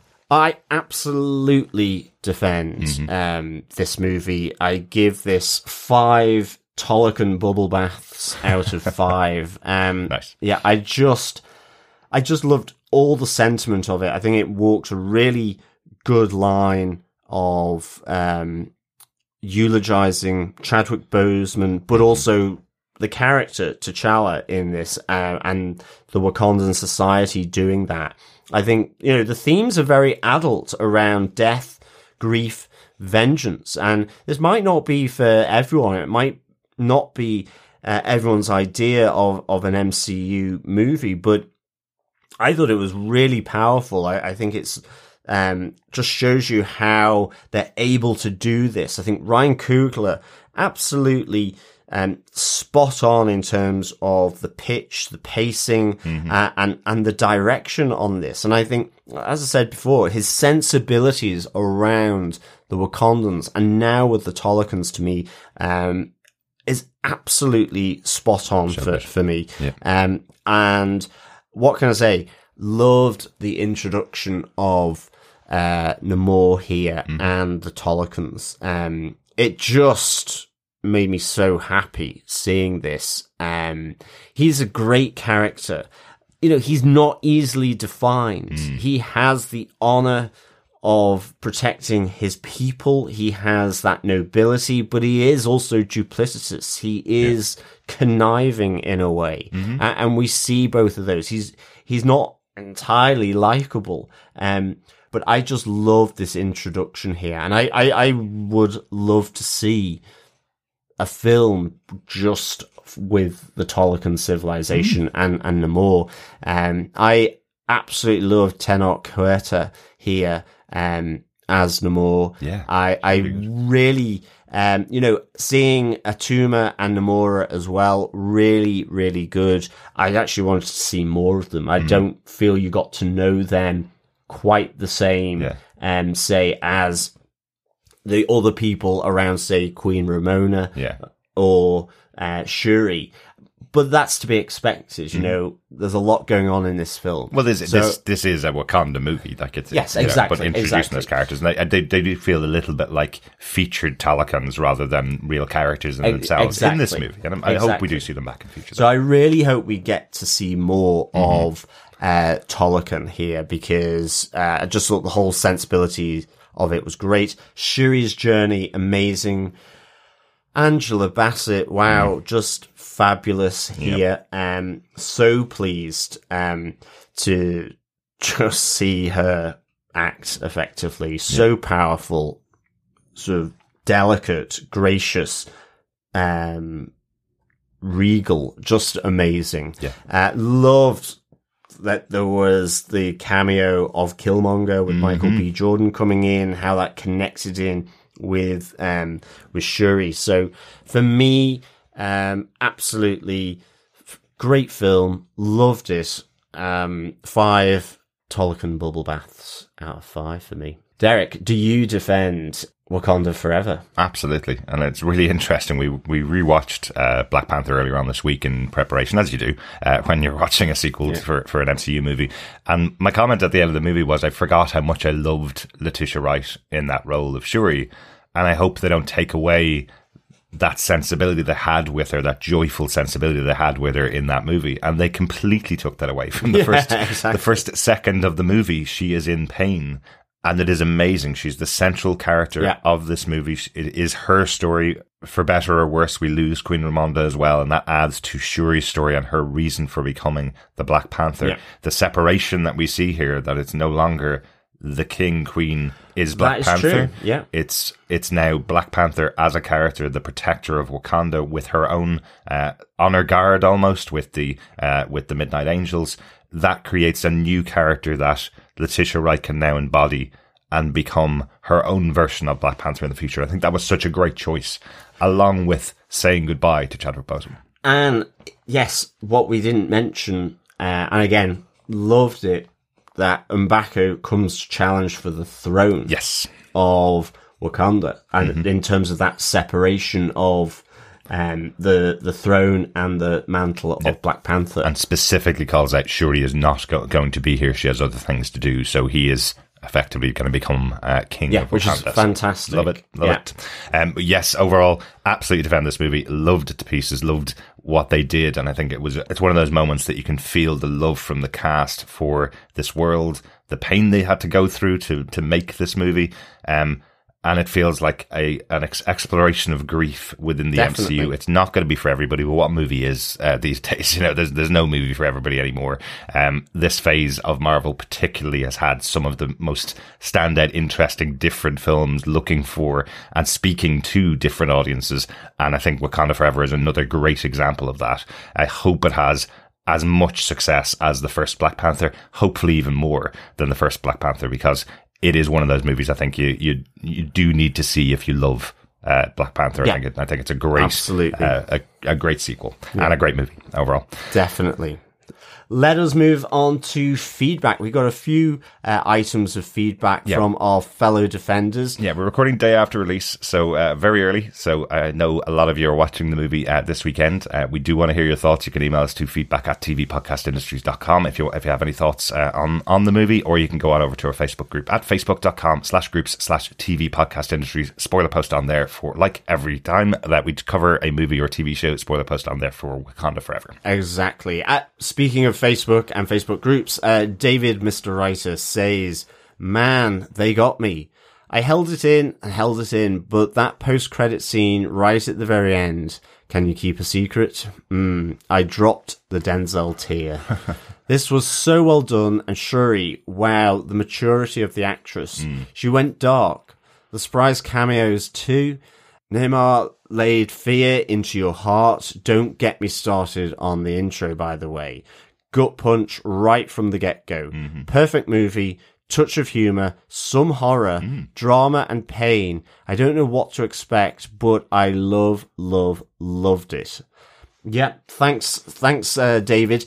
I actually, yeah, I didn't mention it there in the discussion, but you, you've picked up on it that horror um, element that was brought into here as well. The two deep sea explorers uh, going to the machine, and just the that element That was really of good, it, yeah. and just even the the siren song where you know everyone's in a trance. Um, It's almost like uh, Invasion of the Body Snatchers in that kind of sense that that you know your body being taken over. Uh, really, really good. It was great, yeah. Um, and yeah, I, I definitely caught that kind of horror side of it as well. And you're right, there is a lot of uh, emotional moments uh, for sure in, in in this movie. Yeah, and you're right. an- Another one we didn't mention. There is some touches of humor, but there's a really interesting one that I liked, where M'Baku is seeing the Talokans arrive in Wakanda on the backs of whales, and he kind of laughs at it. He's like, "This, this is pretty weird."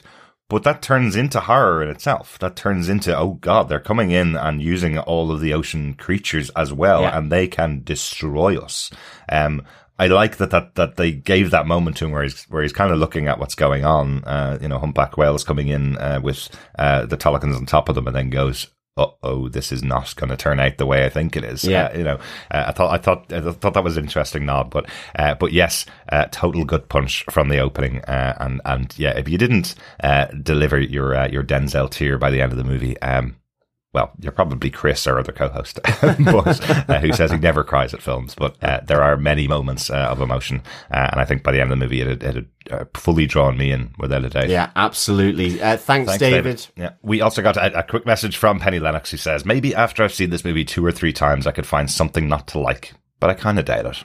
Excellent stuff, Yeah. Penny. Yeah, I, I completely agree. Yeah, I think I think it is a big emotional roller coaster. I think, as as we said, the only thing I would say is if you're not in the mood to watch a movie about mourning and loss, um, it may not be one that'll come to the top of your list every time or top of my list every time to watch. But I think it's a beautifully made movie. I'll definitely be watching it many, many times again. I think it was such a great accomplishment uh, to be able to do this. We also got some feedback on Facebook from Sandy Resendez, uh, who says, I wasn't prepared to cry as much as I did. I honestly thought we'd get the death in the beginning and then they'd move on, but they carried it throughout the film. I actually loved how they handled it. I'm done ranking these movies though. I just know I enjoyed it and it was well done. Probably could have been 15 minutes shorter and add those 15 minutes to Thor, Love and Thunder, but I really enjoyed it nonetheless. Great stuff, Sandy. Yeah, it was. It was absolutely um, had those emotional points here with just how they dealt with everything uh, around the loss of T'Challa and by extension uh, Chadwick Boseman. And, and I think you're right. Um, I didn't realize it would be as tightly woven into the movie um, as as it was, and I don't just mean around T'Challa's death, uh, but also just how with uh, Queen Ramonda and just the effect on Shuri and sort of just her dealing with grief or not dealing with it, as the case may be, uh, with everything else going on. Uh, I thought it was uh, really well handled. Absolutely, absolutely. I know what you mean as well about Sandy about about trying to race the MCU movies. Now, this is the thirtieth movie, as we mentioned earlier on, of the uh, of the MCU. So it's very difficult at this stage to rank uh, out of the thirty movies. But I know this is quite high up for me. I'd say that. Definitely. I've actually started two top five lists at. Have this stage. Yes. top five, anything with Doctor Strange in it. Second Well, top exactly. five, the other stuff without Doctor Strange. well, that's bias as well. Like, I mean, for me, like, I would say this is better than Multiverse of Madness, Mm. but Multiverse of Madness was just a great ride. you like more. and it was Doctor Strange. Exactly, exactly. Good stuff. Thanks, Sandy. Donald Dennis also sent us his feedback. He says, I really enjoyed the movie. It was good. The assault on Wakanda was pretty amazing, and presentation of both the, of both of the cultures was pretty phenomenal. The afterlife scene was great. The assault on Wakanda was really exciting. I also like how MCU continues to use future heroes as the MacGuffins to front load a bit of a character development and make using them in future movies easier.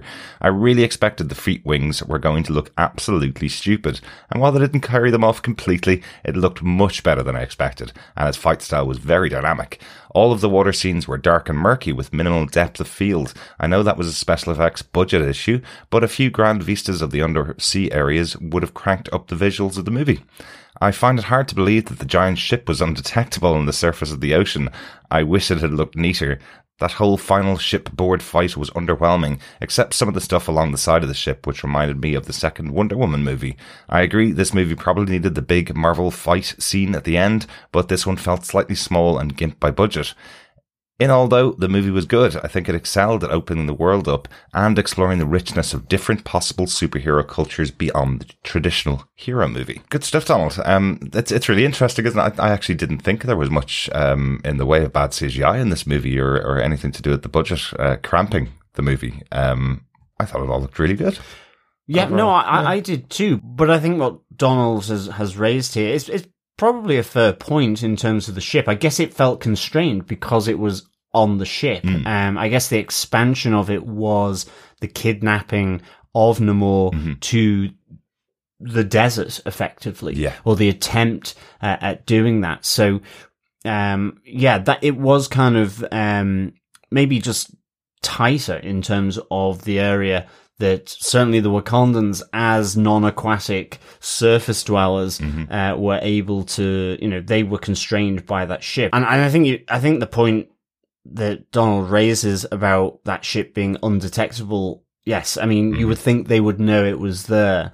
Um, I guess it, you know, I still don't really have a sense of any technology that the Talokans have really, hmm. other than having the herb, the blue herb, and, mm-hmm. and being hugely powerful. Yeah. They haven't used it in a technological way like the Wakandans with their, their purple herb. So hmm. I think, um, it, it's one of those interesting things, I guess, that, you know, it's like them using the whales and the killer whales mm-hmm. and, and those elements. Even, you know, the bombs that they use, these kind of water bombs mm-hmm. seem to be, again, it, it is technology there. So there is something, but it's it, that side of it was a little difficult to, to know quite where they are technologically. Yeah, they certainly haven't put all of their uh, resources into technology like the Wakandans have. No, exactly. Yeah, yeah. Well, really interesting, Donald. Great to hear your thoughts, and I'm glad you enjoyed it as well. Yeah, good stuff. Thanks, Donald. And we also got some email feedback from Coffee and Vodka, who says, Greetings, fellow vibranium bound defenders. Super shiny recency bias prevented me from seeing the sophomore slump through the Screaming Goats that was Thor, Love and Thunder. I was determined not to do the same with Wakanda Forever. It had to win me over in all aspects, not just spectacle. It absolutely blew me away. With no clear villain outside of the colonizer nations which lit the initial fuse, it had believable characters possessing understandable motivation, drama, action, humor, and of course spectacle. All within a beautifully written and tightly knit plot. More than a worthy companion to the first movie, people will be arguing which one's better for as long as Reddit exists. Mm-hmm. Ryan Coogler's writing and direction were amazing. It wasn't just T'Challa's funeral, but Chadwick Boseman's in a heartfelt tribute. Namor, which so easily could have been a character portrayed as pure comic book cheese, was well represented as a caring ruler and a viable threat. Even his ankle wings were majestic, a sentence I never expected to write in my life. Shuri's growth under pressure, Eric's Dream Quest appearance, the loss of Queen Ramonda, Riri's introduction, a very real looking underwater kingdom, Everett's former ties with Valentina Allegra de Fontaine, and so much more. Looking forward to watching both Black Panther movies in succession. Hope you enjoyed it as much as I did. Five fancy flying feet, touching tributes, and Riri built red kudos out of five. Peace and take care, coffee and vodka. P.S. With all the rest of everything going on in this movie and the war it sets up against the US, Thunderbolts anyone? The reveal of T'Challa's son is hopefully not a plot thread forgotten in the future MCU.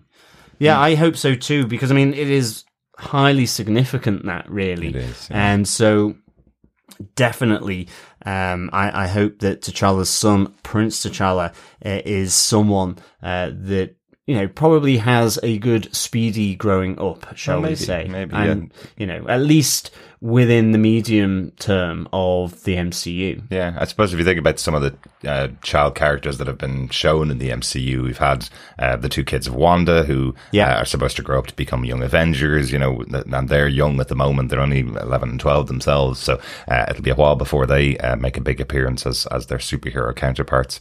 Um, and then we have Cassie Lang, of course, uh, Scott Lang's daughter, who has been aged up because of the snap. Yeah. They've been, they've been able to age her up uh, into into a fully grown character for the next uh, Quantumania for the next Ant Man movie. So uh, there are ways that they can do it. Of course, um, I think the emotional button that it that it puts on the movie itself, though, uh, knowing that Nakia had a child with uh, T'Challa and that.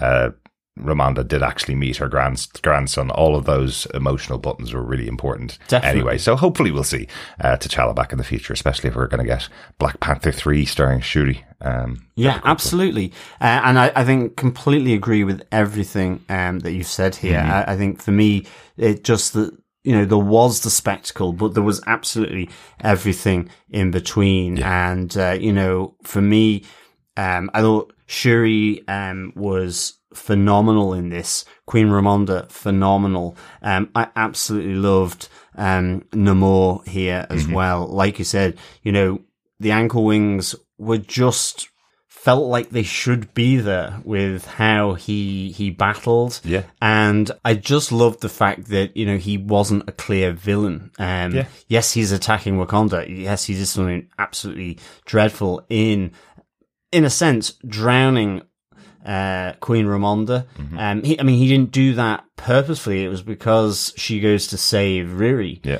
Um, but for sure, um, the, there is that protector, but as you say, that viable threat. I mean, I, I still feel when he leans into Queen Ramonda on the beach as she is effectively, um, doing a diversion tactic, uh, so that they can rescue Shuri.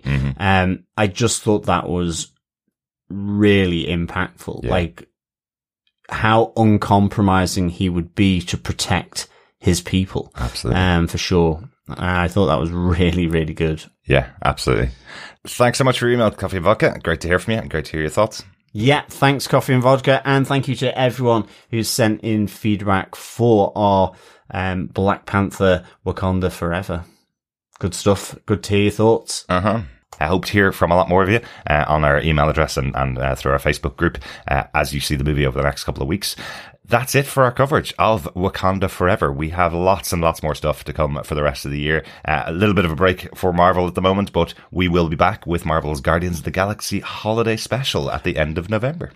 Fingers crossed. Fingers crossed. Let's hope it's going to be good. Yeah, absolutely. Yeah, I think I am praying. I think you know they've they've done one special this year, which was Werewolf by Night, which was their Halloween special, released five weeks before, three weeks before Halloween. Now they're doing their holiday special, releasing uh, around Thanksgiving in the Yeah. US, I guess. Uh, but it's a, a, a Christmas themed uh, holiday special, from what I understand. Um, the trailer was a bit of a laugh. It was, You know, actually. uh, and a bit Gives of a, me hope. a bit of a throwaway comedy uh, movie from uh, from James Gunn. Hey, we can we can try it again. Yeah, Absolutely. We will also be back covering Marvel Assembled for the making of She Hulk, following our coverage of She-Hulk Mm-hmm. um, with the bar exam results from the pub quiz as well. Yes, and we yes, will have be to announce our winner of, we of the, really of the bar do, exam. It's been a couple of weeks now. Um, and we will be touching on the director by night making of uh, Werewolf by Night as well, which was really, really good. It was, wasn't it? Yeah, it Yeah. was very cool. Yeah, I we like that. we have had complaints about the assembled documentaries that they feel like um, kind of press kits. They're called, where it it, it kind of touches the surface level of what it's like making one of these Yeah. movies. You know, the the standard talking heads to camera that tell you, oh, we had a bit of a challenge here, or or you know, the CGI didn't work here, or whatever. Whereas Director by Night is an actual documentary Yeah. about a person who has wanted to make a Marvel or a, a big budget movie for years. It just happens this person is composer Michael Giacchino, and the documentary maker is his brother, who has access to everything that he's done since he's a kid. Really interesting, really different uh, documentary, and a really good one. So, uh, looking forward to talking about that a bit more. Yeah. Thanks so much for joining us for Wakanda Forever. Hope you uh, hope you enjoyed the movie and hope you enjoyed the podcast. Uh, please subscribe to the podcast if you uh, if you want to hear more of our thoughts on uh, on all the movies and TV shows uh, that we cover. Uh, just pop on over to tvpodcastindustries.com or search TV Podcast Industries on any good or villainous podcast catcher. You'll find us there. Exactly. Yes, you can support us by sharing the podcast as well Mm-hmm. and sending in feedback. We love to hear your thoughts. We are also over on patreon.com forward slash TV podcast industries or buymeacoffee.com forward slash TVPI. Uh-huh. Yeah, but in the meantime, fellow defenders, it has been great coming back into the MCU and talking about Wakanda forever. In the meantime, and until we're back next, keep watching, keep listening, and keep defending. Bye. Bye.